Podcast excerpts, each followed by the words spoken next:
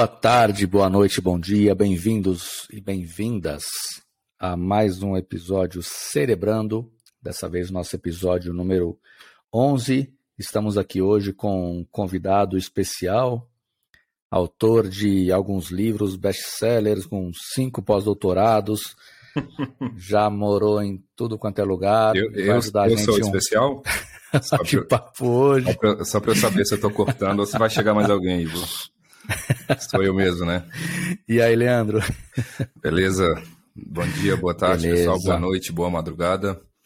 Sejam bem-vindos e bem-vindas a esse podcast, onde a gente celebra, cerebra também, né, Júlio?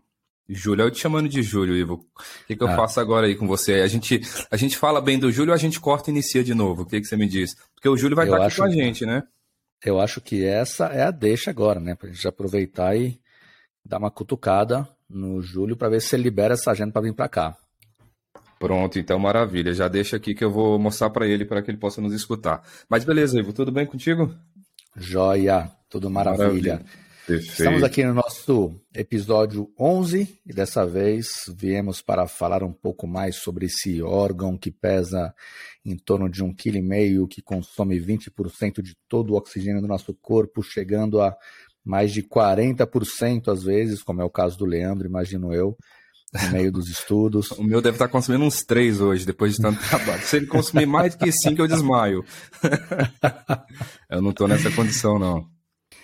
Formado por mais de 80 bilhões de neurônios, capaz de formar mais de 700 mil conexões a cada segundo.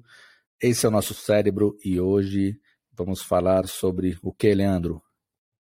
Vamos falar sobre a zona de conforto. Olha que coisa interessante. E um tanto quanto intrigante. A grande pergunta é: será que somos convidados e convidadas à zona de conforto? Ou será que de alguma maneira a gente mantém ou a gente tem uma certa, uma certa batalha para permanecer nesse lugar? Essa é a questão onde a gente vai comentar um pouquinho no nosso podcast de hoje. E é muito interessante porque, de certa maneira, né, Ivo, vai meio que contra ao que nós debatemos e conversamos, dialogamos no nosso último podcast, né? Onde a gente falou bastante sobre, sobre burnout, falamos sobre os excessos né, que atravessam os trabalhos, as rotinas. E agora a gente vai falar um pouquinho da zona de conforto. Ou seja, estamos, estamos relativamente aí, a gente pode dizer que a gente está nos extremos. E aí, será que tem um extremo menos ruim? O que, é que você acha, Iva? Cara, eu já acho que a zona de conforto para a maioria das pessoas é uma sensação de eu mereço, de merecimento, saca? Você trabalha muito e fala assim, não, eu posso fazer algo importante para mim hoje, mas eu não vou fazer porque eu mereço. E na verdade você acaba ali perdendo essa identificação que você possui e não percebendo que é o cérebro, na verdade, te sabotando a não fazer nada em prol de economia de energia. A gente acabou de citar aqui, né, que ele vai gastar entre 50, desculpa, entre 20 a quase 50% do consumo de oxigênio do nosso corpo, algumas vezes. E por conta disso, ele vai formar então as conexões neurais específicas para permitir que atividades que são muito repetitivas, enfim, que a gente executa todos os dias, sejam executadas com o menor gasto energético possível. E é claro que quando entra nesse ponto, nós temos essa questão de você chegar em casa com um milhão de coisas para fazer muitas das quais ainda muito importantes, porque a gente acabou não priorizando o nosso tempo, ou gastando o nosso tempo da forma errada. E aí, ao invés de executar algo que é importante para você, vai permitir inclusive que seu cérebro possa evoluir no sentido de começar a formar conexões cerebrais diferentes, ele dá aquela cruzada de braço e manda aquela conexão sináptica para você que diz o seguinte: você merece descansar. E aí você vai se jogar no sofá, vai ligar uma Netflix, uma Amazon, YouTube, alguma coisa assim, e em prol do seu merecimento você vai deixar de executar suas atividades, o que vai fortalecer ainda mais, né? Essa então força você, você cerebral. Poderia dizer que você é um rapaz adepto à zona de conforto, Ivo? Cara, me conhecendo quando você me conhece, tenho certeza que não disso, porque se tem. Mas eu achei, mas eu, eu achei então, eu achei, mas eu não perguntei se você. Então vou mudar. Você acha que é ah. necessária a zona de conforto? Eu acho que a zona de conforto ela é parcialmente necessária porque a gente precisa de algumas pausas para que o nosso cérebro acabe não colapsando, né? A gente citou até em um bate-papo já algumas experiências no passado aí que eu tive por conta disso. Ah, tá administrando ali três empresas, a gente foi comprou outra, aí estava cursando medicina e aí fazendo a especialização de Stanford, etc. E de repente você entra em algo quase pior que burnout de uma vez. Então acho que a zona de conforto ela te ajuda a equilibrar um pouco desse descompasso entre você efetivamente ter e precisar fazer algumas coisas e querer executar todas, e você entender que a zona de conforto ou as pausas, por mais que elas sejam incitadas pelo nosso cérebro, às vezes preguiçoso, são importantes para que a gente consiga manter um padrão cerebral de consumo de energia que não acabe te colocando em situações de desgaste ou enfim, onde você efetivamente Perfeito. vai não vai conseguir dar o seu melhor ou trabalhar da forma que você gostaria, né? Certo, perfeito. É, a gente vai chegar num lugar muito interessante no nosso diálogo de hoje, que a gente vai falar exatamente é, os problemas que atravessam os excessos, né? E o excesso de trabalho ou o excesso de zona de conforto, ambos a gente vai entender que tem alguma implicação neurológica. O do trabalho a gente já falou no nosso último podcast. Quem não assistiu, volta lá e dê uma é, escute, vocês vão gostar bastante. E hoje a gente vai então falar um pouquinho é, de algo que para algumas pessoas intriga, talvez, né? Eu até comentei na nossa última conversa que a gente não aceita a, aquela sensação de inutilidade. É muito curioso porque normalmente quando a gente não está fazendo nada, alguém vem e nos critica, né? Como assim você não está fazendo nada? Uma pessoa tão jovem, embora você estivesse talvez aí fazendo algo há 50 dias consecutivos, a gente não pode ter sequer aquele minutinho de folga.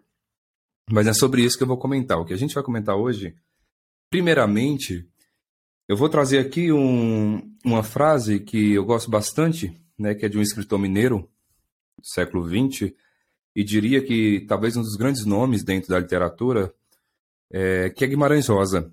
Né? Guimarães Rosa ele fala para a gente algo que é muito interessante, e na frase dele ele diz o seguinte: o animal satisfeito dorme.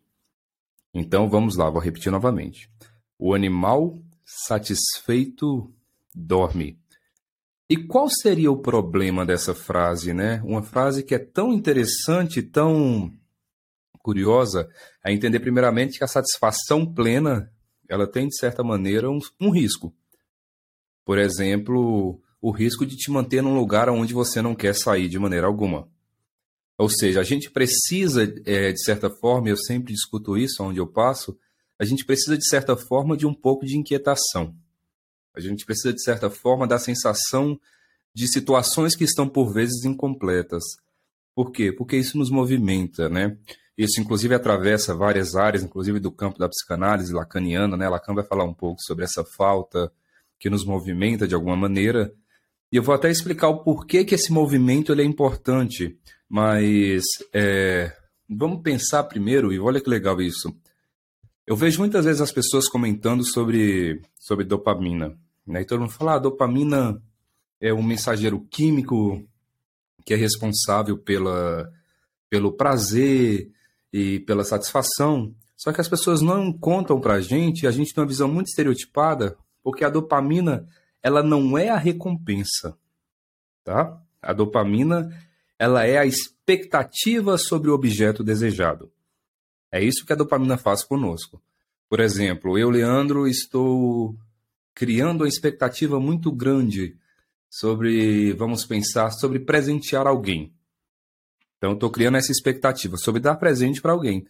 E aí, vou lá, vou numa loja, vou comprar o presente, vou preparar, vou escrever algo. Nesse momento, eu tenho muita dopamina no meu cérebro. Por quê? Porque é a expectativa. Agora, quando eu alcanço, quando eu realizo esse processo, a realização até que me dá uma dopamina desde que ela seja correspondida, porque senão a gente cai na frustração que a gente até já comentou em outros momentos. Mas se ela, ela sendo correspondida, ela vai ali liberar mais um pouquinho de dopamina. Embora, claro, é importante dizer que o processo ele tem muito mais dopamina sendo liberada. Por isso que a gente, de certa maneira, é, a gente gosta é, dessa, daquilo que, inclusive, trazendo Guimarães Rosa novamente, daquela travessia que ele fala lá no Grande Sertões Veredas. Né? Então, essa travessia é importante para o nosso cérebro porque libera algo que nos causa prazer. Mas, ok, chegamos nessa zona de conforto. Essa zona de conforto, inclusive, que mais uma vez nos coloca nesse estágio de sonolência, de anestesia, de distração e assim sucessivamente. Eu coloquei no livro, Ivo, o, livro, esse livro que eu escrevi com o professor Júlio, Cérebro e as Emoções, algo muito interessante. Dentro das conversas, eu disse para ele que talvez o meu maior desejo quando eu era criança, e isso é real, era ser aposentado. Olha que legal isso. Eu sempre pensei que a aposentadoria fosse uma coisa muito interessante. Eu falei, gente, aposentadoria é uma coisa legal. Por quê? Primeiro, que você ganha dinheiro. Segundo, ganha dinheiro sem trabalhar. Olha que coisa fantástica. Né? Terceiro, você pode, inclusive, quando você chega na velhice, a velhice te coloca em alguns privilégios que são interessantes. Ela permite, inclusive, que você possa falar qualquer coisa. Porque ou vão concordar e falar, nossa, realmente é um grande sábio o professor Leandro, ou vão falar o seguinte: não, não liga não, ele está ficando velho. Né? A, a, gente, quando a gente entra nesse estágio de velhice, nem, se discordar, nem discordar mais as pessoas fazem. Eu falei, gente, eu vou estar tá recebendo dinheiro, eu não vou estar tá trabalhando e posso falar o que eu quiser. Eu falei, é isso que eu preciso para minha vida, aposentadoria. Pensando que esse processo que me coloca no conforto, porque o conforto? O conforto de não precisar ficar me movimentando, ficar trabalhando, o conforto de não ser confrontado, é importante falar isso, porque ser confrontado nos tira desse lugar de conforto, nos tira desse lugar de certeza e de convicções. Né? Então eu comecei a pensar em relação a isso. E percebi, claro, depois de um tempo, que talvez existam outras questões que sejam mais interessantes eu discutir antes mesmo da tal aposentadoria. Mas o que, que eu quero é, conversar e começar a introduzir nesse nosso diálogo, já falando um pouco dessa frase do, do, do Guimarães Rosa, é dizer para a gente o seguinte, que mais uma vez a neurociência ela vai ser muito importante para a gente entender por que, que essa zona de conforto ela é tão importante. É importante no que diz respeito à parte genética, mas perigosa no que diz respeito aos seus excessos. Tá? Então, vamos imaginar o seguinte, antes de mais nada, tudo que faz com que o nosso sistema nervoso ele se desenvolva, de alguma maneira, ele se desenvolve por conta do que? Ele se desenvolve por conta da interação. A interação que nós temos com o meio, a interação que nós temos com o mundo, a interação que nós temos com a luz, com o tato, com o paladar, com a audição, com o olfato. E digo mais, tá, gente? É... Eu fico vendo as pessoas falando, ah, existem apenas, a gente só tem é, cinco sentidos, e algumas pessoas falam, ah, a gente tem seis, porque tem é, o sexto sentido, como é que as pessoas chamam sexto? A intuição, né, que é um sexto sentido. Gente, a gente tem pelo menos, pelo menos aí uns 100 sentidos tá? que a gente não, não, não comenta sobre. Não é só audição, paladar, tal, tal audição, a gente pode falar de propriocepção, estereocepção, tem um monte de sentidos que a gente pode colocar aqui no nosso diálogo de hoje e poderia passar literalmente hoje uma hora relatando todos eles. Então não são só cinco e tampouco a intuição entraria como sexto, tá? Mas ok, voltando aqui, eu estou só abrindo alguns, algumas gavetas, depois eu vou fechando para vocês. E aí a neurociência começa a tentar entender. Por que tentar entender? Por que, que a gente gosta, de certa maneira, da zona de conforto? Esse é o primeiro aspecto. E a outra questão é: por que, que nos incomoda tanto aquelas pessoas que nos tiram desse lugar? E aí eu queria deixar você falar um pouquinho, Ivo, o que, que você me diz? Por que, que a gente gosta da zona de conforto e por que, que nos incomoda quando alguém tenta nos tirar desse lugar? O que, que você acha? Bom, na prática, gostamos da zona de conforto porque você não tem gasto energético nenhum. Isso é muito cômodo para o nosso cérebro e é muito mais simples, ao invés de ficar criando novas conexões ou acessando conexões já formadas, você ficar ali parado sem fazer nada e não ter nenhum tipo de gasto energético. E acho que essa resposta também já indiretamente acaba respondendo, né? Porque que as pessoas que tentam nos tirar dessa zona de conforto, acabam, de conforto acabam sendo às vezes chatas ou caracterizadas como uh, mesquinhas, como pessoas, enfim, que não tem o que fazer, ficam ali te enchendo o saco, para usar uma outra palavra. E você não quer, né, cara? Aliás, o seu cérebro não quer, mas é muito mais fácil a gente entender que, bom, eu não tô legal, não quero fazer, me dar um tempo aqui. E aí vem alguém te chacoalhar, isso vai te incomodar bastante. Então, certamente, o cérebro nosso querendo ficar quieto onde ele está, sem nenhum tipo de gasto energético ali, que é o melhor dos cenários para ele, mesmo que, por incrível que pareça, isso vá contra aquilo que a gente deveria fazer, né? Ou seja, quando a gente fala de aprendizado, de viver de verdade, de novos conhecimentos, de se desafiar, etc., ou de viver a vida, a gente deveria o tempo todo buscar não ficar na zona de conforto, e o nosso cérebro ele quer nos colocar nessa zona de conforto. Sim, exatamente. É, eu acho que vai muito na, eu acho que cai muito naquele sentido também de quando a gente pensa algo bom ou ruim, o ruim faz muito mal para a gente e leva a gente, inclusive, a cometer atitudes que são péssimas. Mas o nosso cérebro, para ele, ele não sabe a diferença de bom ou ruim. Se você resolve gastar energia com isso, isso vai se tornar importante para o cérebro e ele fala: beleza, se é importante para você, vamos embora, vamos tocar o pau com isso. Mas não tem muito sentido, porque você está colocando foco naquilo que você não quer. E mesmo assim a gente faz isso, né? E aí, quando leva para o lado mais químico das coisas, a gente vê que várias células, ali, como a glia, por exemplo, é, reconhecendo conexões que foram muito fortalecidas por uma proteína de tanto que a gente pensou em algo para algo que é ruim. E Sim. deixando aquela conexão lá intacta e matando conexões que na prática não deveriam ser cortadas, né? Exato. Então, tiver a nossa própria biologia trabalhando a nosso favor ou não, de acordo com aquilo que a gente acredita que a gente pensa. E a zona de conforto é muito nessa, nessa linha. É, eu até já comentei em algum momento aqui, nas nossas conversas, que do ponto de vista biológico, do ponto de vista genético, a gente veio programado para três coisas, né? A gente veio uhum. programado para comer, para dormir e para reproduzir. A biologia nos coloca nesse lugar, porque a gente precisa reproduzir para perpetuar a espécie, para que a gente não entre em extinção. Então a gente uhum. veio para comer, dormir e reproduzir. Ou seja, tudo aquilo que nos convida para fora desse lugar, de certa maneira, nos causa um desprazer. Vocês que estão nesse momento nos escutando agora, talvez inicialmente, claro, a não ser que vocês atribuam significado por estar aqui, e isso cause muito prazer para vocês, inicialmente talvez fosse mais prazeroso escutar uma música que vocês escutam diariamente. E nem a música nova. Olha que interessante, Ivo. Nem a música nova. Escutar uma música que você já conhece. Porque a música nova implica você conseguir interpretá-la, entendê-la, perceber aquilo que o cantor ou a cantora fala ou seja, implica de certa maneira um gasto de energia. Né? Então, é, qual que seria o ideal? O que que teu cérebro que, que, é, pensa nesse momento? O que, que ele gostaria de fazer? Ele gostaria de acordar se fosse para escutar algo que não fosse um podcast que te provocasse a pensar. Ele queria que você escutasse aquilo que você já conhece.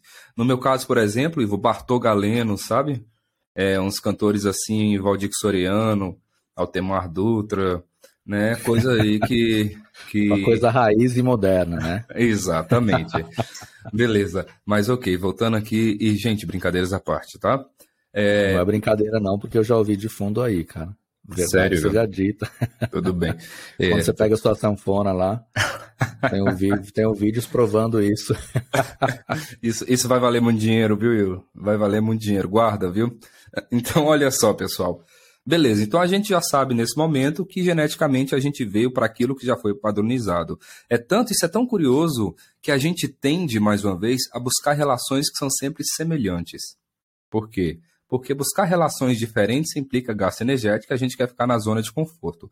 Mas já eu vou... Pode falar, Igor. Inclusive, aquelas que têm a ver com abuso, né? A gente vai falar isso em algum momento também. Exato. Que as pessoas falam, pô, por que, eu saio de um namoro Aí, olha só, pensa comigo. Isso é, é, muito comum, cara. Quantas pessoas vocês estão ouvindo aqui a gente já conversaram e chegou para vocês e falou assim: eu tava no namoro, o cara é incrível, não sei o que, começou a desgastar, terminei. Aí conheci um cara ou conheci uma mulher incrível, nossa, tinha tudo para dar certo. De repente estava acontecendo a mesma coisa. E aí fica naquela, né? De novo, Sim. ah, é que eu já nasci cagado, é assim mesmo, não vai aparecer no padrão né? certo. Né? Exatamente. E de novo, é muito mais difícil lá para dentro, né? Falar, caramba, tá acontecendo aqui dentro e a gente não percebe. Eu, eu, tenho um caso, um exemplo muito interessante de uma pessoa que chegou até mim, claro que eu não vou citar o nome, e falou que terminou o primeiro relacionamento com um ano e quatro meses, terminou o segundo relacionamento com um ano e quatro meses, e ela estava agora no terceiro relacionamento com um ano e dois meses e estava com medo de acabar em um ano e quatro meses. E aí a gente sabe o que acontece, né? Sim, sem dúvida. Né? E, e, aí, deixa eu ser Agora vou colocar uma coisa que é muito legal, porque eu me lembro que teve um dos podcasts que alguém mandou uma pergunta pra gente lá no Instagram, que eu não lembro quem é, mas que falou assim: eu achei muito legal, mas para mim não fez sentido quando vocês falaram que se a gente fica pensando em algo ruim, o cérebro entende aquilo que aquilo é importante. E tem muito a ver com isso agora, né? Então, tentando explicar de um jeito muito simples, mas que é, muito legal, super importante, o Leandro complementa, Imagina o seguinte: pensa comigo. Você pegou um quadro branco, aí vamos desenhar. Durante todo o seu dia, você teve dois pensamentos. É impossível, mas hipoteticamente teve dois pensamentos. Um pensamento muito bom e um pensamento muito ruim.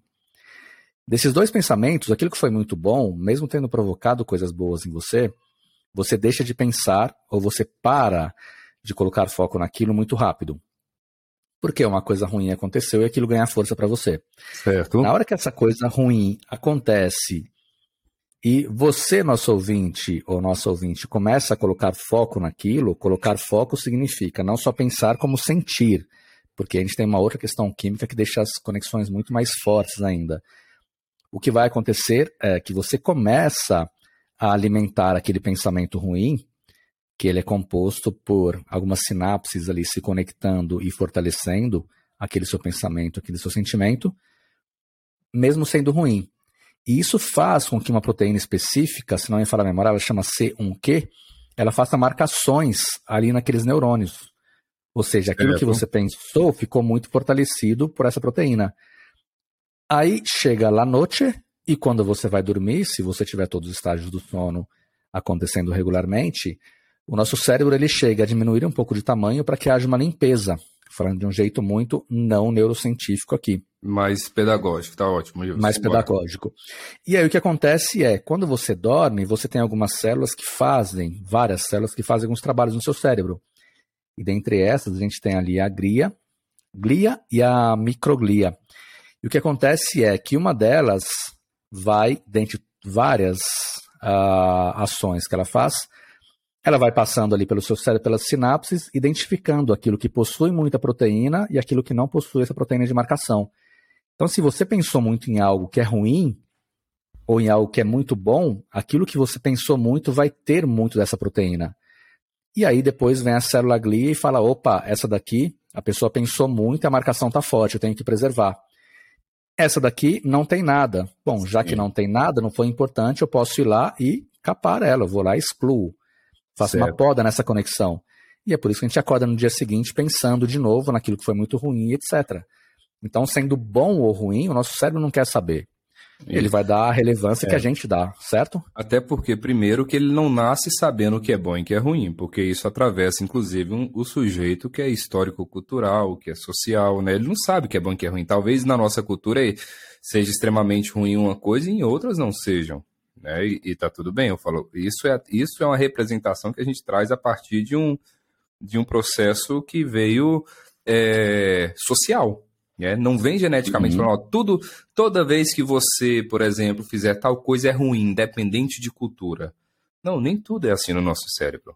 Né? Literalmente, não.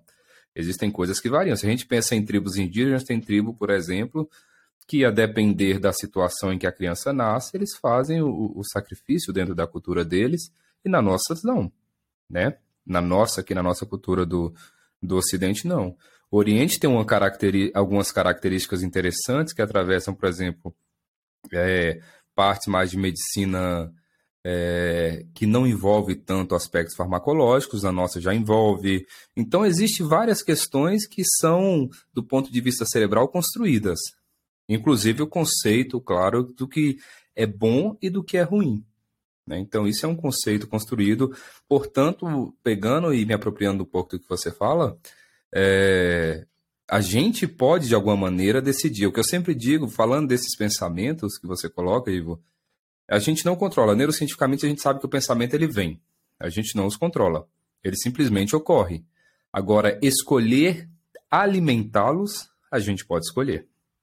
Né? Então, vai vir um pensamento, eu posso decidir se eu vou nutri-lo ou não se eu vou atribuir mais energia, mais consumo de glicose, de proteína, de oxigênio para essa célula má, né, colocando num processo extremamente metafórico, claro, ou não. Então, essa escolha a gente pode fazê-la, né? Inclusive baseado em crenças, em traumas e vários outros motivos também, né? Então, por isso a gente chegou a falar em um podcast lá no comecinho que o nosso cérebro não tem esse conceito do que é certo ou errado e aquilo que nós, como seres humanos, decidimos alimentar, é que o nosso cérebro vai acreditar que é importante e vai gastar energia nisso sim ou não. Ou seja, se você coloca todo o seu pensamento em algo que é ruim, aquilo que é ruim vai ser caracterizado como importante para o seu cérebro. E ele vai manter essa conexão e vai fortalecer a conexão. Se você faz isso com aquilo que é bom, a mesma coisa acontece. E trazendo para o que o Leandro falou agora, o que a gente vê é isso: uma pessoa que está em um relacionamento já no terceiro relacionamento, onde os outros dois acabaram com um ano e quatro meses, quando chega no terceiro com um ano e dois, o cérebro dela já deixou as conexões referentes a isso tão fortes que ele vai se programando já para, quando der um ano e quatro Repetir meses. padrão, né? Exatamente, ou seja, com um ano e quatro meses isso vai acabar. E aí você não quer que acabe, só que uma coisa é o que você quer, outra coisa é aquilo que você sente e você alimentou por muito tempo. Então o seu cérebro vai acabar tornando isso de forma inconsciente um padrão, e você vai fazer alguma coisa, ou levar a pessoa a fazer algo que vai fazer o relacionamento acabar com um ano e quatro. E aí Sim. você vai cair de novo naquela, né? Pô, destino, nasci cagado duas vezes, de novo, Exato. não sei o quê. E é totalmente diferente. Exato, exatamente. Né? A gente tende, isso é um fator muito claro, a gente tende a repetir padrões a todo momento, né? Isso é fato. Fato, fato. Por quê? Porque é o princípio, é o que a gente vai, vai entender um pouco melhor ainda, que é o princípio da menor tensão, menor gasto energético. O princípio, lá em psicanálise, eles chamam isso de princípio de prazer, né? embora nós tenhamos o princípio da realidade também. É, e ainda nesse, nesse processo e nessa, nessa nossa conversa, para que as pessoas possam entender, primeiro que a gente já disse que geneticamente a gente tem três coisas muito claras que a gente precisa ver: comer, dormir e reproduzir. Isso é um fato. Ou seja, tudo aquilo que nos tira desse lugar, de certa maneira, nos coloca também como um maior gasto energético. Isso também é um fato. E a gente pode pensar em vários exemplos, já para começar a entender que as nossas células, as nossas células nervosas, elas têm uma característica muito clara, chamada de adaptação. É isso é muito, muito, muito sério. Por quê? Porque a gente se adapta. A gente se adapta do ponto de vista cerebral, eu já comentei com vocês em outros exemplos, falando da roupa, né? A roupa que toca nosso corpo. Provavelmente vocês não estivessem sentindo e agora passam a sentir. Passam a sentir o chão, o calçado onde vocês estão. Se estão deitados ou sentados, passam a sentir o local onde vocês estão. Se estão em pé, passam a sentir. Ou seja, é um processo de adaptação. Que vocês passam a tornar consciente, e nesse momento fazer isso tornar consciente, ou seja, jogar para o córtex cerebral, essa porção mais externa do nosso cérebro, é sinônimo de maior gasto energético. E aí um outro exemplo, só para vocês entenderem como que funciona ainda essa parte de adaptação, a gente pode pensar na seguinte questão também. A gente pode pensar, por exemplo, num perfume.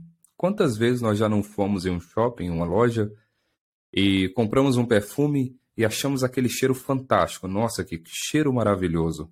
Né? Aquele cheiro que é muito bom. E aí eu passo a utilizá-lo uma, duas vezes. Daqui uma semana esse perfume parece que perdeu, né? Ele não tem mais, mais sentido. Ele parece que, que o odor dele é, ele se foi. E olha que curioso isso, né? Porque as pessoas que chegam perto da gente até sente, fala nossa que cheiro bom e a gente não sente nada. Ou seja, as nossas células olfativas elas se adaptam esse processo, esse mecanismo de acomodação olfativa, ele é um, um, mecanismo que atravessa também, assim como o que eu disse em relação à roupa, assim como eu disse em relação à percepção que nós temos do chão, até mesmo do clima. A gente se adapta ao clima, o olfato também faz com que nós venhamos a se adaptar. Então, esse processo de adaptação, ele atravessa o que, gente? Ele atravessa o menor gasto energético. Isso é muito. Basta vocês, vocês começarem a pensar quantas vezes vocês não procuraram, por exemplo, a chave de casa e por um lado e para o outro e quebrando quase a casa inteira, bravos e bravas, e a chave está na nossa mão. A gente já fez isso eu várias vezes. Eu nunca fiz isso. Eu não. Então, a gente é você. Com exceção eu do Ivo, as outras 7 Boa. bilhões 999 milhões, a gente chegou inclusive agora a 8 bilhões de pessoas no mundo, hein? Você viu esse resultado?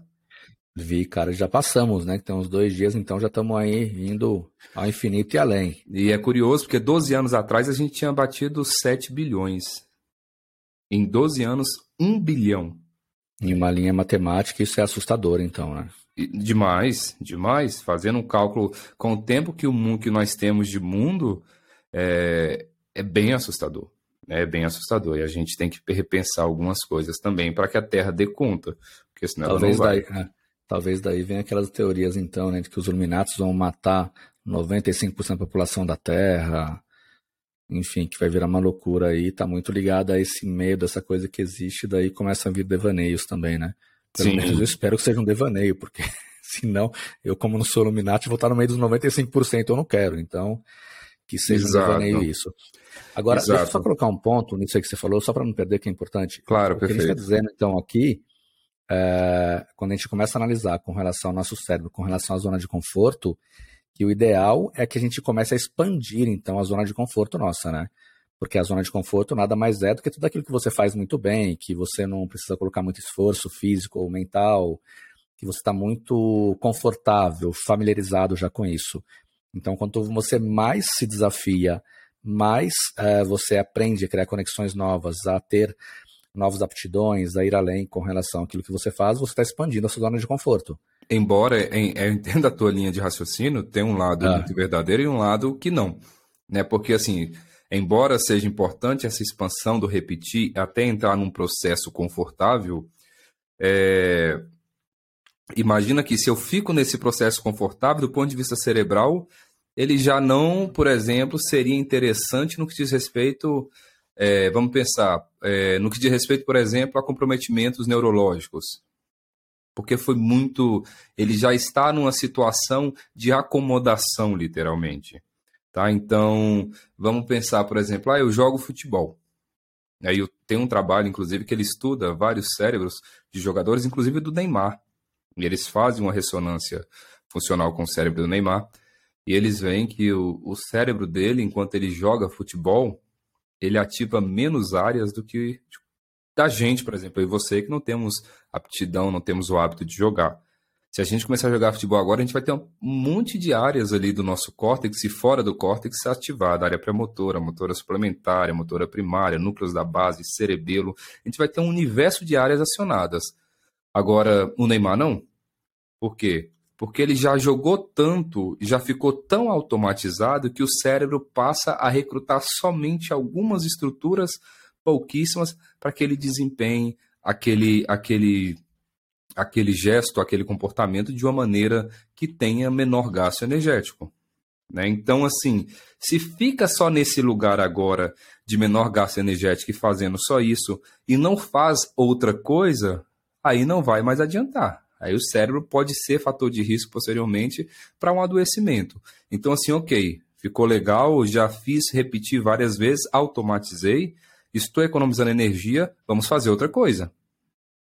É, agora eu vou estudar música, agora eu vou estudar um idioma, agora eu vou estudar poesia, vou estudar arte, vou estudar dança, vou aprender é, a escrever, sei lá, texto, vou escrever um livro. Eu acho, é, a grande questão é essa é fazer coisas que o teu cérebro não tem hábito de fazer. Porque senão a repetição por si, ela não vai resolver os nossos problemas no que diz respeito aos aspectos neurológicos, né? E, e, e consequentemente, aos comprometimentos que a gente pode vir a ter no decorrer da vida. Então, sim, eu entendo a tua colocação e realmente, se a gente pensa por esse olhar, é muito legal até. Eu vou fazer até virar um hábito, até ficar uma coisa muito mais é, lapidada, porque realmente fica né, o comportamento. Com certeza, se eu pego hoje uma ressonância enquanto o Slash executa uma guitarra, um solo de guitarra vai ser diferente do meu, sem dúvida. O meu vai estar o cérebro pegando fogo. Eu terminei de executar o solo, eu desmaio. E o do Slash está ali, parece que não tá, deve, deve ser um cérebro extremamente pouquíssimo acionado nesse momento. Por quê? Porque já está recrutando estruturas em específico. Né? Então... Porque um monte já morreu ali com as coisinhas que foram usadas para alimentar. Cuidado que se ele, se ele escutar esse podcast aqui, Slash, sorry. Só tô parafraseando, cara. Até porque eu sou muito amigo de um amigo dele. Qualquer coisa eu recorro aqui ao Marcelo e falo, pô, foi sem querer. Eu só falei algo que eu ouvi ele falando em uma reportagem. Ufa. Ah, então tá bom então. Então já aproveito para convidar o Slash aqui no podcast. Queremos você foi. aqui, viu? Ia, ia ser massa isso demais. Só pegar na, na hora certa, né? Não pode ser na hora daquilo que eu tava falando aqui. Mas vamos lá. E tira uma dúvida então. Então, é, eu entendi o que você falou com relação a fazer sentido, mas também não.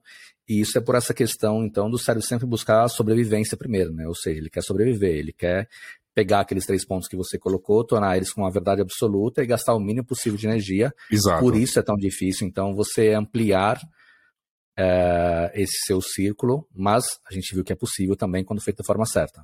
Sem dúvida. Por isso que a gente tem pessoas vítimas do mais ou menos. Conhece as pessoas vítimas do mais ou menos, Ivo? Aquelas pessoas que você chega. Que você chega... fala que eu não gosto, bicho.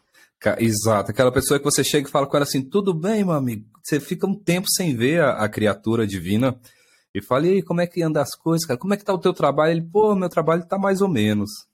E o relacionamento, cara, tá casado? Tô, mas tá mais ou menos. tá, mas e aí? E, e, e, fora o trabalho tudo, como é que tá aí as amizades? Tá, as amizades mais ou menos. Mas tá estudando, né? Tô, tô na faculdade. Como é que tá a faculdade? Pô, mais ou menos. Olha que curioso como é que, isso. Como né? é que você tá vivendo? Eu tô vivendo mais ou menos, mais para menos desse jeito, né? Porque, Exatamente. Pelo amor de Deus. Cara, eu. Talvez você possa explicar esse comportamento, mas assim, eu me sinto incomodado, eu não gosto, cara. Tanto que aqui nas empresas sempre fala muito. Eu prefiro uma pessoa muito proativa e realmente dedicada que mostra que veio do que uma pessoa que seja muito boa, tenha uma formação muito Isso. sólida e fique nessa de Eu digo, inclusive, que eu prefiro a pessoa menos do que a mais ou menos. Eu acho que a mais ou menos é a mais inaceitável que tem para mim. Esse mais ou menos é, é, é muito pouco. É, eu acho muito difícil de deglutir. Né? Porque fica literalmente empurrando, empurrando, empurrando e vai e não sai desse lugar. Por que, que não sai desse lugar? Porque sair desse lugar é gasto energético. Né? Então, é importante a gente comentar isso. Inclusive, pensando nesse processo de zona de conforto, por que a zona de conforto, gente? Porque, mais uma vez, toda vez que eu preciso atribuir significado, toda vez que eu preciso, por exemplo, recrutar consciência, toda vez que eu preciso planejar, sentar, ler um bom livro, tudo isso que eu preciso fazer recruta córtex, recruta essa parte mais evoluída que nós temos do ponto de vista cerebral, embora evoluído não seja melhor nem pior, tá? apenas evoluído. Eu sempre repito e vou repetir em todos os podcasts: essa visão antropocêntrica é perigosa. Tá? Então, recruta córtex cerebral. E ao recrutar o córtex cerebral, recruta gasto energético e a gente foge desse lugar. E por isso, inclusive, a zona de conforto, embora as pessoas achem que não, eu digo que aquilo que dá bodas de ouro em relacionamento hoje é zona de conforto. Por quê? Porque a zona de conforto é esse lugar onde você fica e leva, e leva o casamento mais ou menos. A zona de conforto é literalmente aquele lugar, e eu, eu falei isso já em outras conversas e falo nas minhas aulas de emoções, que se você hoje pega um homem, dá um controle para ele, uma cerveja e liga a televisão para assistir o futebol, vai dar bodas de diamante, gente, pode ter certeza disso. Sair desse lugar, fazer um movimento para dialogar com a companheira ou com o companheiro, para conversar, para entender a relação, para como melhorar, para como sair, fazer coisas diferentes, isso é recrutar córtex. E a gente não quer esse negócio. A gente quer ficar aqui, assistindo o futebolzinho e quietinho na, naquela frase terrível do deixa a vida me levar. Né? Então, o nosso cérebro, de alguma maneira, ele te convida para isso. Ele te convida, como as células que a gente já explicou, como o bulbo olfatório se adapta, como as células do nosso corpo se adaptam, como, por exemplo, parte da nossa, da nossa, da nossa motricidade se adapta, com exceção, e depois a gente pode debater isso em outro momento, com exceção da visão, a gente todo o nosso corpo, de alguma maneira, ele se adapta. Inclusive a degustação, a parte gustativa, ela é adaptada. Né? Então a gente precisa realmente ter esse cuidado, porque essa adaptação, embora seja biologicamente programada, ela não é inócua do ponto de vista cerebral, né? Deixa eu trazer dois pontos para cá super interessantes agora. Como você falou do bubofatório, é, isso vale inclusive para aquelas pessoas também que têm um pequeno deixa eu mudar meu raciocínio aqui. Tem uma pequena questão ligadas ao CC e também ao mau hálito, né? Que as pessoas elas deixam de sentir ou elas continuam na cabeça delas imaginando que elas não estão exalando nenhum tipo de cheirinho é, gostoso, venha do CC ou venha do mau hálito. Isso acontece com as pessoas justamente por isso, né? Sim, exatamente. A gente passa a, a, literalmente a se adaptar, inclusive a esses processos. Então eu já não o sinto. Né? E isso é, é, é um tanto quanto, Ivo, pensando nesse processo adaptativo, ele é um tanto quanto perigoso, de certa maneira. Porque a adaptação, e mais uma vez, o cérebro, a gente já comentou aqui, ele não difere o que é ruim e o que é mal. Então, pensando nessa adaptação, a gente passa a se adaptar, inclusive, àquelas relações que são desprazerosas para a gente. Né? Aquelas relações que não nos movimenta, aquelas relações, inclusive, que por vezes são abusivas. E a gente se adapta a ela. Porque sair dela, sair dessa relação abusiva é gastar energia. E energia, a gente toda vez, vamos fazer um contrato social, toda vez que a gente estiver falando de energia nesse podcast cerebrano, a gente está falando de energia cerebral mensurável, de potencial de ação, de sinapse. Não estamos falando de coisas metafísicas, quânticas ou, ou outras questões, tá? Então, toda vez que falarmos de gasto energético, estamos falando de células que estão se comunicando a partir de potenciais. Pode falar, Igor. Deixa eu te fazer uma pergunta aqui, te colocar em maus lençóis, que é essa parte que eu mais gosto aqui. É, então Agora, vamos nosso minuto maus lençóis, minuto cerebrando maus lençóis. Tem música de suspense aí não para botar? Eu gosto assim. Tá, deixa comigo que eu vou achar uma, pedir pessoal colocar na edição.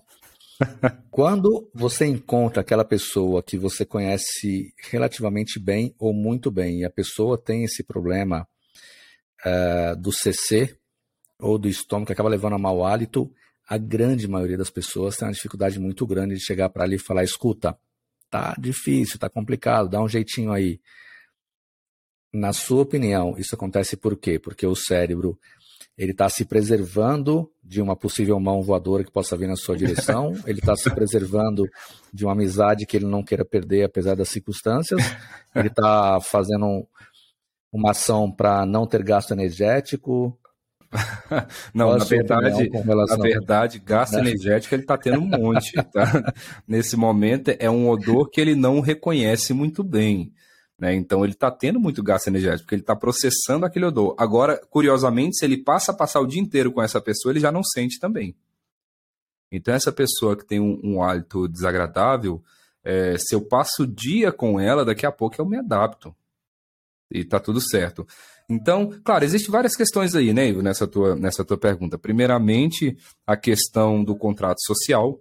Tem pessoas que têm um pouco menos de controle, de filtro inibitório, de controle inibitório, que falam tudo que vem à cabeça. Né? Isso é fato. Tem pessoas que nem, nem pouco se importam. Falam, é, meu amigo, você está precisando passar aí um, um. Fala o nome do desodorante aí, para ver se a gente ganha patrocínio. Axi.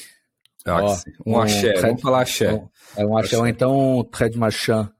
Eu não sei nem que, eu não sei nem oh, que é aquela, embalagem, aquela embalagem verdinha, meu avô usava muito isso aí, cara. Leite de rosa. Leite, Leite de, de, rosa. rosa.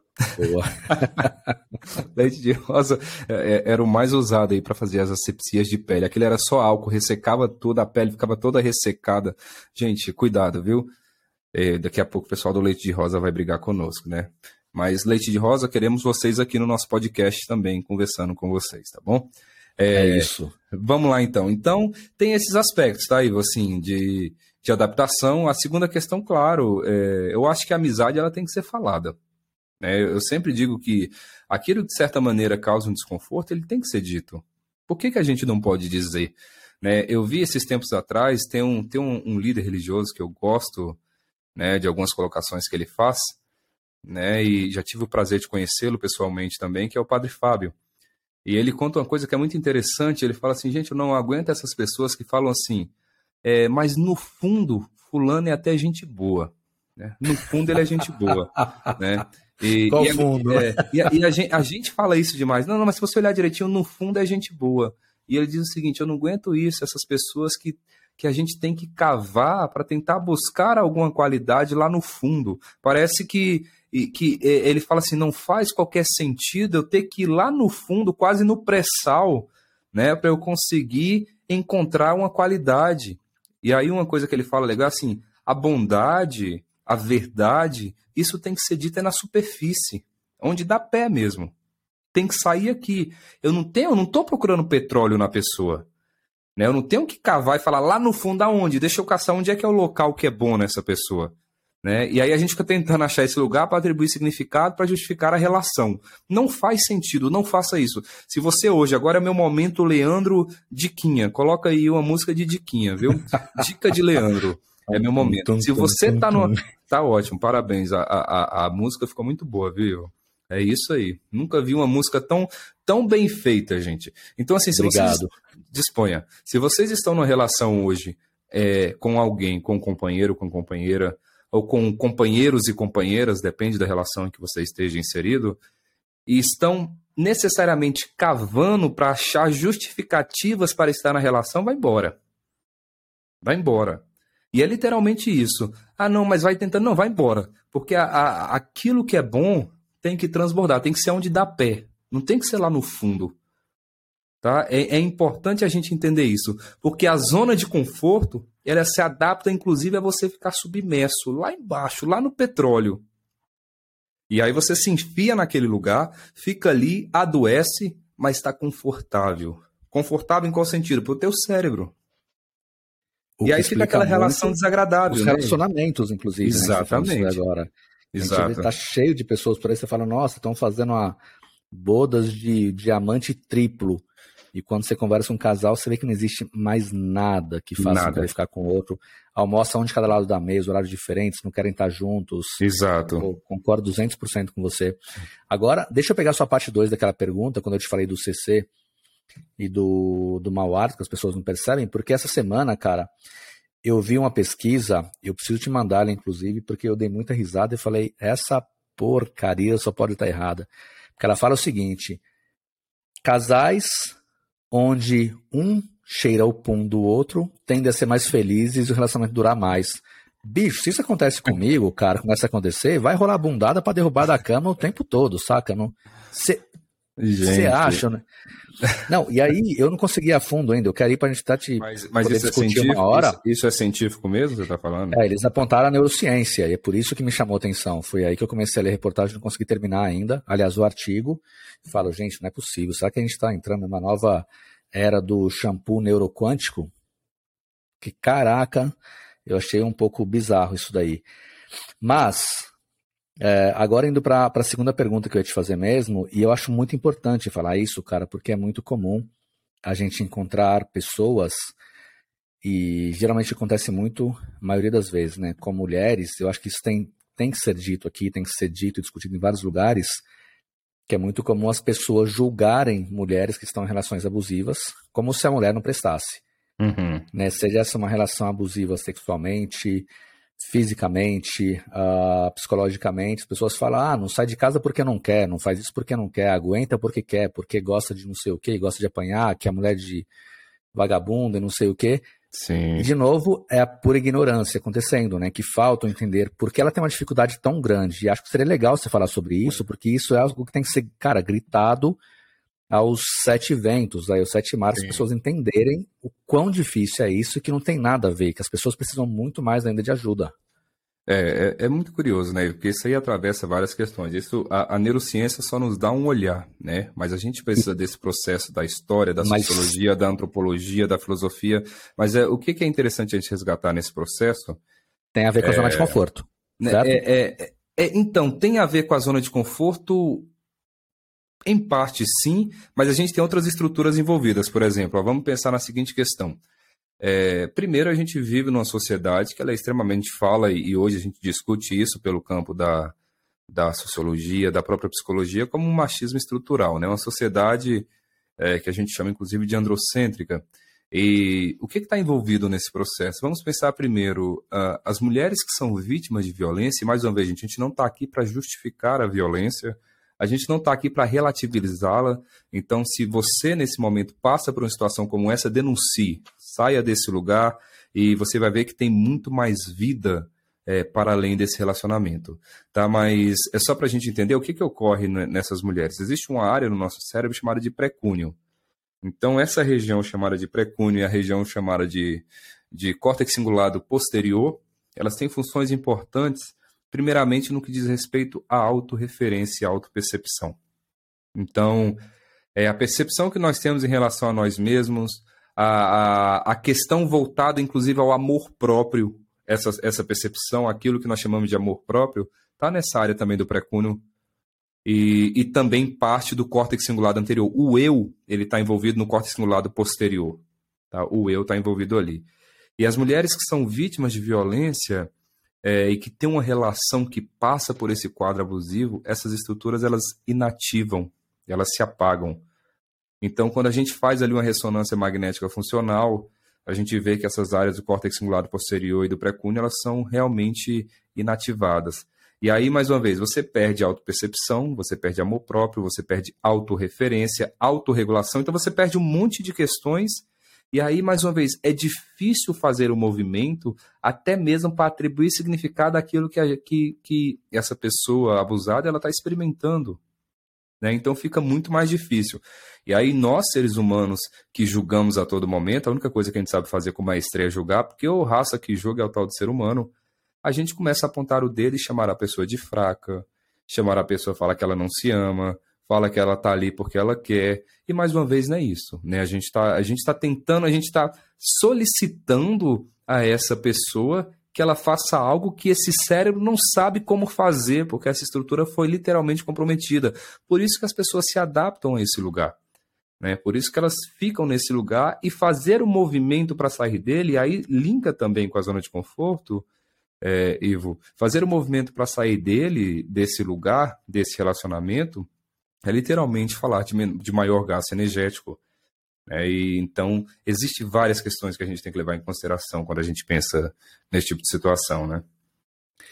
Tá bom, e só pegando isso daí também, acho que tem a ver com essa questão que a gente está discutindo agora desses abusos, mas também voltando nisso, é, desculpa nisso que eu falo, nossa discussão da zona de conforto, é, os estudos apontam hoje quando a gente fala de você não conseguir exercer algo, mesmo que você queira, você tem quase que um, uma briga ali dentro do seu cérebro, né? Porque se, quando você quer executar alguma coisa e não consegue, você tem, se eu não me engano, uma, uma conexão que acontece ali no dorsal do, do córtex cingulado anterior e ali no seu sistema límbico com a amígdala, e aí a gente tem o pré-frontal também, então seria mais ou menos um pré-frontal, ele quer executar, mas ele no sistema límbico, a amígdala fala que não, e aí você tem a economia de energia envolvida.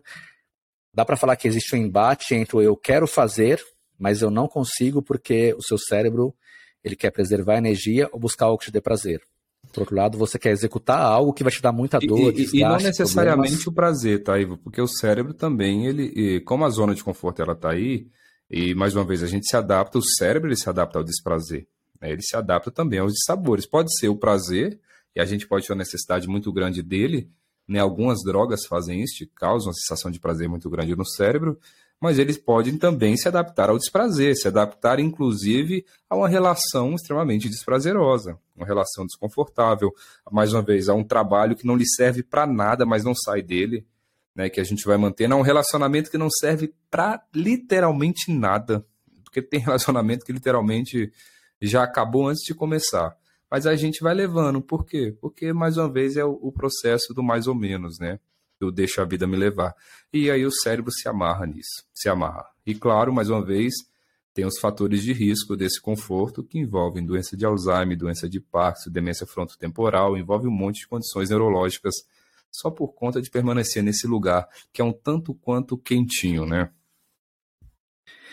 E aí tem um outro ponto que eu acho interessante a gente falar também, porque fazendo um comparativo que eu acho que é bem simples e justo, dá para pensar na musculatura do nosso corpo quando você pratica exercícios, musculação, enfim, corridas, etc. E quando você não faz nada, assim como o nosso cérebro, se a gente não utiliza, a tendência que as áreas não utilizadas é, comecem a atrofiar. Ou seja, se você não utiliza sua memória, para que, que você vai ficar tendo sei lá, um hipocampo um pouco mais desenvolvido se você não faz nenhum tipo de uso disso. Exato. Se você não, né, acho que essa questão da atrofia que acontece também é super interessante. Eu lembrei de um caso agora de uma pessoa que passou por aquele curso meu lá, onde para ela conseguir fechar os olhos e visualizar uma chama de uma vela acesa demorou oito meses. Ou Olha seja, só. o córtex cingulado dela lá estava. Desculpa, cingulado não. O, o hospital cara, devia estar tá totalmente atrofiado, né? Porque o ponto de chegar no ponto de você fechar os olhos e não conseguir enxergar uma vela, não conseguir ver uma chama, não conseguir ver nada daquilo que você gostaria, é porque você deixou de sonhar muito tempo, deixou de exercer atividades há muito tempo, deixou de utilizar muito tempo, e aí o cérebro pega e enfia na gaveta. Cara, não vou gastar uhum. energia com isso daqui se você não está fazendo nada com essa região.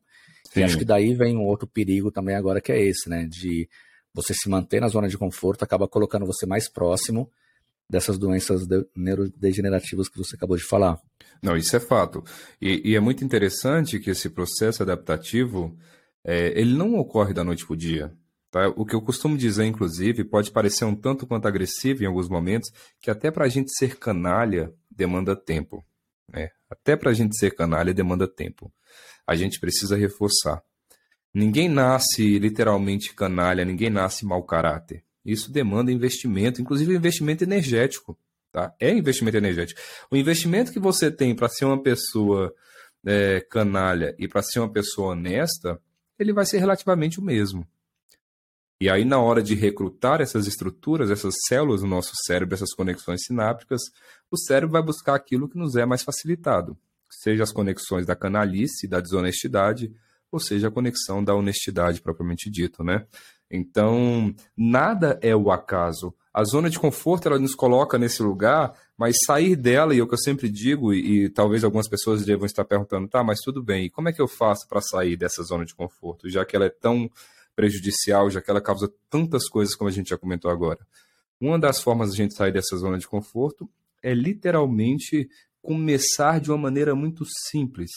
Como assim de uma maneira muito simples e, e nada de extremismo, gente? Porque o radicalismo do ponto de vista cerebral não presta, tá? Não presta. Qualquer mudança radical, ela não vai funcionar. Então, se eu hoje estou numa situação, ah, eu sempre falo que vou estudar, vou protelando, protelando, protelando e deixo para fazer a minha prova para estudar para a prova faltando dois dias ou faltando um dia. E aí, e durante esse processo eu fico me culpando, não fico bem. O hábito, para ele ser estabelecido, Primeiro que ele demanda repetição. E para criar novos hábitos, ainda mais daqueles os quais a gente não tem, pensando no estudo, o hábito de estudar, o hábito de ler, o hábito de praticar atividade física, a gente precisa do quê? A gente precisa que seja algo é, iniciado de uma maneira lenta. Em qual sentido lento? Não vai estudar se você não tem hábito de estudar 5 horas por dia de início, ou 10 horas por dia de início. Se você não tem hábito, não faça. Por quê? Porque você não vai dar conta posteriormente. Você pode até ficar um, dois, três, quatro dias, às vezes até um mês fazendo isso. Eu acho difícil, inclusive, mas às vezes até fique um mês fazendo isso e depois nunca mais você vai querer. Você vai ter trauma. O que, que eu preciso fazer? Eu vou estudar 10 minutos, 15 minutos. Hoje eu vou abrir o livro. Eu sempre falo isso. Inicie de uma maneira calma. Gente, vocês querem mudar? Sabe como é que a gente faz? Inicie hoje, não deixe para amanhã, inicie hoje mudando o lado que você dorme da cama. Se você dorme do lado direito, durma hoje do lado esquerdo. Não protele essa mudança. Eu vou esperar passar o final de ano, ninguém muda, né, gente? Final de ano a gente come mais, final de ano não sei o quê. Pare de inventar desculpas, porque teu cérebro quer exatamente isso. Para com essas desculpinhas, porque senão a gente não sai literalmente desse caminho. Tá? Se eu quero mudar, vou iniciar hoje. Então, é, e como eu falei, é muito simples. Se eu estou levantando todos os dias e colocando o meu pé esquerdo ou direito, inverta esse pé. Se eu durmo do lado direito da cama, saia e vá para o lado esquerdo. Faça essas mudanças, porque a gente tende a repetir comportamentos, a gente tende a repetir padrões. E as mudanças, elas podem ocorrer, é o que eu falo, a gente aprende durante a vida inteira. A gente não aprende se a gente vive o radicalismo. Se a gente quer magia, se a gente quer mágica, se a gente quer receita pronta, se eu quero sete passos para a felicidade, 21 dias para estabelecer um hábito, se eu quero essas coisas, essas banana toda aí que a gente tem, um monte de gente falando, não vai dar certo. Não vai dar certo. Agora, se vocês querem realmente algo pautado em ciência, pautado em conhecimento, inicie essa mudança agora. Agora, se você nesse momento é, está, por exemplo, jogado aí na cama escutando esse áudio e, e, já sabe o que vai vir depois disso, porque a tua rotina é sempre essa, muda agora, sai da cama e vai para a sala. É isso que eu falo com as pessoas. Não espere, por exemplo, um show, não espere holofote para tua mudança. Você precisa fazê-la e você precisa legitimá-la. Você precisa trazer significado. Porque qual que é uma das questões que nos tira da zona de conforto? Atribuição de significado. A partir do momento que eu atribuo significado, eu saio desse lugar. Né? Caso contrário, eu vou seguir. Vítima do mais o mesmo. Conhece aquele. Tem um texto, né? A mesma praça, o mesmo banco, o mesmo não sei o quê. Depois uhum. eu vou uhum. dar um Google e vou descobrir aqui de quem que é. Porque é exatamente isso. Uma música, inclusive, né, que fala sobre isso.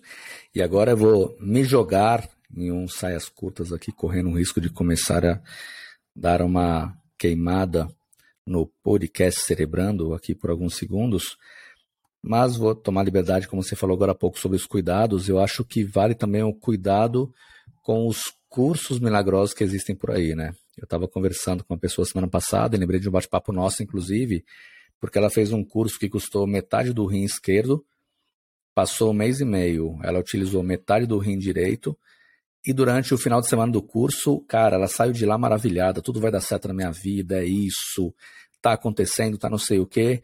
Primeira semana, o RU é isso aí, segunda semana, o RU parece que vai, terceira semana começou a diminuir, e aí quando fechou um mês, ela percebeu que tinha acabado toda aquela emoção, todo aquele êxtase, ela foi lá e gastou metade do outro rim para fazer o curso módulo 2, que enfiou ela em uma chácara de novo por mais cinco dias, ficou maluca uhum. todo dia, vamos lá, todo mundo gritando, pulando, é isso, vai para cima, arrebenta, você pode conquistar o que você quiser na vida e você é o dono do mundo. E aí quando você sai de novo, o cérebro começa, né? Pô, mas cadê aquela coisa legal? Cadê aquelas altas doses de dopamina, com serotonina, com citocina? Cadê aquele monte de coisa legal? Aquelas pessoas dizendo que eu posso, etc. E aí, de repente, você se percebe mais ferrado ainda, né? Por quê? Você vai voltar à tendência para aquele padrão, porque você começou algo e você não termina, ou você acabou delimitando ou tornando uma outra pessoa responsável por algo que você tem que mudar de verdade. E aí Sim. você gasta aquela fortuna lá, aprende aquelas técnicas, etc. E espera que aquilo resolva a sua vida de vez. E depois não vai, porque vai, a tendência de você voltar para o seu modus operandi é muito grande. Né? E aí vai você ficar pulando de curso em curso e ainda no meio do caminho encontrando, com perdão da palavra, muitos coaches, porque hoje o coaching infelizmente virou algo também que assim, uh, muitas pessoas se apropriam desse nome, mesmo estando, não tendo conhecimento adequado e tudo mais, e a gente vê as pessoas sofrendo muito por isso, né? O objetivo é ajudar alguém? Não, o objetivo é ganhar grana e ser reconhecido. E aí você vê, faz cursos rápidos, etc., e acaba impactando muito a vida de outras pessoas, Sim. justamente por não conhecer os princípios daquilo que a gente discute aqui dentro da neurociência, né? Do que acontece com o nosso cérebro. Exato, Não tem exato. fórmula milagrosa, não tem algo que funciona para você e funciona para mim também. Os cérebros são diferentes, são processados de formas diferentes, são criados, conexões são criadas de formas diferentes, baseadas Exato. em traumas, em crenças, etc. E não dá para sair sacaneando as pessoas por aí dizendo que tudo funciona em prol de grana só. Isso eu acho uma tremenda sacanagem. Exatamente, é exatamente isso, né? Mas assim, mais uma vez, é, a partir do momento que a gente institui que essas respostas prontas elas nos dão resultados, né, a gente vai em busca disso também e começa a achar que, que e, e é muito é, assim, não quer dizer que não possa dar, às vezes deu certo com alguém, pode ser que tenha dado, tem gente que deu certo aí, leu Sete Passos para a Felicidade, ficou feliz mesmo. Pelo menos naquele momento, porque se ficou feliz constantemente, tem que tomar remédio, porque é transtorno tá psiquiátrico. errado. É mania, né? Aí tem que tomar remédio. Mas se naquele momento teve uma certa felicidade, tudo bem. Às vezes tem pessoas que, que, que foram ler os sete passos para a felicidade ficou feliz em três, no terceiro passo. Tem gente que já leu pelo menos é, 50 vezes o livro, para ver se 50 vezes 7 se a gente aumenta aí a, a, a felicidade, e até agora não a encontrou. Então, é, de alguma maneira, a gente tem isso, é fato do ponto de vista cerebral, a gente tem a necessidade de classificar, categorizar e atribuir números para a gente conseguir fazer alguns, e exercer alguns comportamentos e compreender algumas coisas em relação ao meio externo, mas ao mesmo tempo é tudo muito perigoso, porque é, a gente não pode acreditar que todo mundo possa ter o mesmo modelo e o mesmo padrão. A gente não pode acreditar que vai funcionar da mesma maneira para todo mundo. Isso é muito importante a gente a gente ressaltar, tá? Para as pessoas que estão aqui nos escutando também. Então, assim, justifica, só para a gente entender um pouquinho, justifica vários comportamentos, tá, gente? Quando a gente pensa em zona de conforto. Justifica, por exemplo, aquele rapaz que trai, que traiu na relação, ele tende sim a trair em outros relacionamentos, isso é fato. Não estou falando que ele não possa mudar, pode, mas a chance de mudar é muito mais difícil. Tá? Tem trabalhos hoje que mostram, um trabalho da University of Denver também, do Departamento de Psicologia, que mostra, inclusive avaliando as pessoas que traíram no relacionamento, a chance de trair em outros é altíssimo. Tem um trabalho publicado na Nature Neuroscience também, que é um trabalho que mostra que a gente se adapta literalmente à desonestidade. É, isso é um fator que que a gente consegue ver claramente também nos aparelhos de ressonância magnéticas funcionais. Está associada a várias estruturas, inclusive a amígdala, inclusive a região pré-frontal. Então, assim, é, por que, que eu estou comentando isso com vocês? Só para que a gente possa entender que tudo, de alguma maneira, tudo nos convida para esse lugar confortável. Tudo nos convida para não tensão, tudo nos convida para o menor gasto energético. E fazer movimento para sair desse lugar, fazer movimento para sair desse emprego, fazer movimento para sair dessa relação, fazer movimento para sair desse, é, desse trabalho é, é muito difícil. Nós não estamos aqui falando que é fácil, mas da mesma forma nós não estamos falando que é impossível. A gente está explicando que geneticamente, biologicamente, o cérebro não quer. Mas aí eu volto naquelas coisas meio autoajudas, mas é, o meu problema não é a autoajuda, a nomenclatura, mas o que, que fizeram com a nomenclatura autoajuda, né? Mas tudo bem. Voltando nesse processo, a gente consegue sim, caso a gente queira, literalmente passar a atribuir novas representações para essas células que já estão acostumadas, que já estão anestesiadas, que já estão adaptadas. E aí a gente vai sim sair desse trabalho mais ou menos, achar um trabalho melhor, um relacionamento que não seja, não me coloque nesse lugar de subserviência, sair dessa, é, desse local onde eu estava, é, por exemplo, levando. Eu sempre digo que tudo aquilo que a gente vai levando de alguma forma e só vai empurrando, empurrando, empurrando, a gente tem que sair. Não faça, gente. Nem atividade física. Atividade física a gente já comentou em outro momento aqui, que se a gente faz atividade física empurrando, empurrando, empurrando, é pior do que não fazer. Tá? Então saia. Tudo aquilo de alguma maneira, e aí volto em algumas falas que eu sempre repito aqui, tudo aquilo que de alguma maneira não está te libertando, que não está te libertando, está te aprisionando, está te acorrentando. Tudo, tudo, tudo, tudo, tudo. Isso se aplica para qualquer coisa. Isso se aplica para o relacionamento conjugal, com as amizades, com o trabalho, com a igreja, com a política, com a religião, tudo aquilo que não está nesse momento te libertando está te acorrentando. E eu preciso ter percepção para entender, né? Se eu estou nesse momento sendo liberta ou se eu estou nesse momento ficando cada vez mais acorrentada. Acorrentada ao quê, gente? Claro que é um campo metafórico. Essa zona de conforto perigosa, né? É isso. E aí, caminhando para a finalização, afinal a gente já está aqui há uma hora e seis minutos praticamente, a gente está falando muito sobre neuroplasticidade, né? Que também é um conceito super interessante que a gente vai discutir em um podcast aqui para mostrar para vocês o quão inteligente, o quão incrível o nosso cérebro pode ser quando a gente tem os estímulos corretos e sabe como fazer isso. Yes. Bom, é isso. Então, eu não falei da minha sogra nada hoje. Antes que alguém fala assim, caramba, então, o Will falou que vão finalizar e falou nada da sogra dele. É porque eu, mandei ela para João Pessoa passar um mês lá para poder ter um pouco de sossego. Para ver se ela, se ela entra na zona de conforto lá, né? E permanece. E já, e já fica por lá. E o pior é que é para um lugar que eu amo ainda, né? Gente, pensando um pouco mais, mandar ela para algum outro lugar mais incrível, tipo Afeganistão, alguma coisa assim. Mas aí, na, na ânsia de querer um pouco de liberdade, eu mandei ela para João Pessoa. É, então é isso, Leandro. Porra, bate-papo incrível. Eu não sei se tem mais coisas para colocar não, por aí. Eu tenho ah, várias só, coisas para colocar, várias inquietudes da vida, mas elas vão, vão emergindo no decorrer das nossas conversas. Mas não são inquietudes mais ou menos, não, né? Algumas até são, porque eu vou deixando e não vou dando significado. não quer dizer que a gente não as tem, a gente não pode ser em totalidade, né? Boa, gostei, é isso. É, e só lembrando que a gente está falando que agora sobre zona de conforto é diferente do conceito de procrastinação. Isso vai ser um outro bate-papo nosso, a gente vai explicar para vocês por quê. E aí, já adiantando a minha parte para o Leandro poder finalizar por lá, Obrigado a vocês que estão nos ouvindo, estejam vocês em Plutão, que já foi planeta e não é mais planeta, em Marte, na Terra. É, verdade.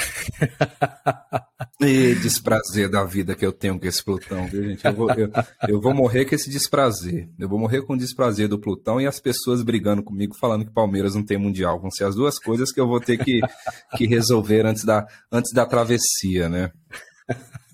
Boa, que inclusive vamos falar também aqui, hein? tem um dos episódios agendados já aqui. A gente vai falar sobre morte no conceito mais de luto e tudo mais. E Perfeito. a gente tem outro incrível onde vamos desafiar aqui o Leandro a neurociência. Vamos falar de EQM, ou da experiência ah, isso é morte. bom. Isso é bom. Isso é bom. Vamos deixar aqui no ar, experiência de quase morte. Será que existe? Será que não existe? O que que diz? Já está anotado isso aí? Essa é boa, viu, Ivo? Esse está anotado. E esse aí é aquele que a gente é. vai ter os minutos cerebrando saia curta umas 10 vezes, pelo menos durante o episódio, que aqui eu vou trazer informação. Maravilha. E tem muita coisa aí das neurociências para a gente escutar e, e, e, debater de artigos científicos. Lembrando mais uma vez, gente, antes de mais nada, muito obrigado a todos e todas.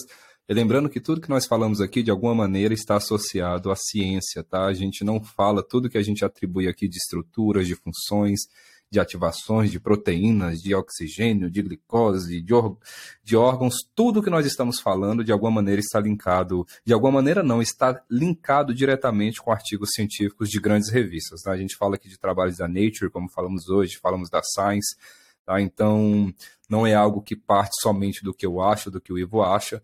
E o que é mais interessante é que a gente linka assim com as nossas experiências de vida, com um pouco daquilo que a gente já bebeu dentro da filosofia, o Ivo principalmente aí na parte de meditação. Então, só para a gente contextualizar mais um pouquinho para as pessoas que estão chegando aos poucos e conhecendo o nosso trabalho. Tá, Ivo, meu amigo, muito obrigado mais uma vez e é uma satisfação fazer esse diálogo com vossa mercê. Muito obrigado e eu gostaria de finalizar esse nosso Cerebrando número 11, é, cutucando de novo o professor Júlio, que já que você puxou lá no começo agora. Júlio, estamos esperando você aqui já há cinco meses, apesar de estar nosso episódio 11, até agora você não se mexeu ainda. Alguma coisa é, tá eu, acho que é porque eu, não, eu acho que é porque eu não falei com ele, eu acho que eu preciso falar com ele, eu acho que é o primeiro passo, né? Convidá-lo. O que, que você acha ah, disso? Ah, mas não dá? Porque eu acho que a gente falando bastante aqui, ele deveria já ter se, se mexido. Deixa eu lá conversar com eles também. Acho que eles estão me convidando, fazendo diretas aí.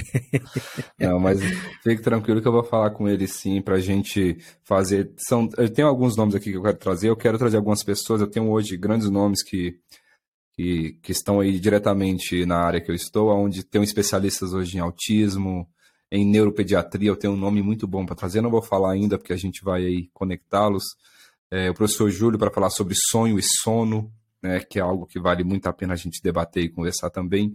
Então a gente vai ter muita, muita gente boa aqui conosco, dialogando, conversando e, claro, levando um pouco mais de informação para vocês, para que vocês a consolide e a transforme em conhecimento, né? Porque essa parte, infelizmente, nós não podemos fazer. Agora sim, é isso. Muito em breve vamos inaugurar aqui no podcast Celebrando a nossa loja para aqueles e aquelas que não sabem ainda, nós vamos começar a vender neuroshampoos, neuroshampoos quânticos, alfabetização intrauterina. Estamos vindo com uma série de produtos incríveis por aí, por precinhos baseados em bitcoins super baixos. Então fiquem de olho. É, me avisa que no dia que você inaugurar eu, sair, eu vou embora, viu? Só me avisa. Valeu, pessoal. Vocês, vocês acham a gente, só relembrando aqui, lá no Instagram, no arroba podcast cerebrando, no YouTube, no arroba cerebrando, e também em todas as demais plataformas de streaming. Fiquem ligados e ligadas, tem muita coisa boa vindo por aí. Valeu, pessoal. É Valeu. isso. Nos vemos nas próximas semanas, no nosso Boa. episódio Cerebrando número 12, onde falaremos sobre algum assunto definido cinco minutos antes com. Dessa vez, muita dessa vez foi mais difícil ainda que a gente definiu na hora, né? Mas ok, não foi nem cinco minutos antes. É, senão vou continuar falando muito aqui. Gente, muito obrigado mais uma vez, Ivo. Obrigado. Fui. Valeu, Leandro. E eu fecho aqui trazendo um grande nome que eu sou apaixonado, que é o mestre quando se fala em economia de energia, que é o grande Ariano Suassuna. Como ele dizia, quando você está em um aeroporto e vai sentar em um assento muito ruim, já deita logo no chão, que já seu corpo todo descansa de uma vez, não fica com a bunda doendo e tudo está resolvido por ali. Exatamente. Suassuna sendo Suassuna, né? Exatamente, é isso. Um grande mestre. Valeu, Leandro. Até a próxima semana.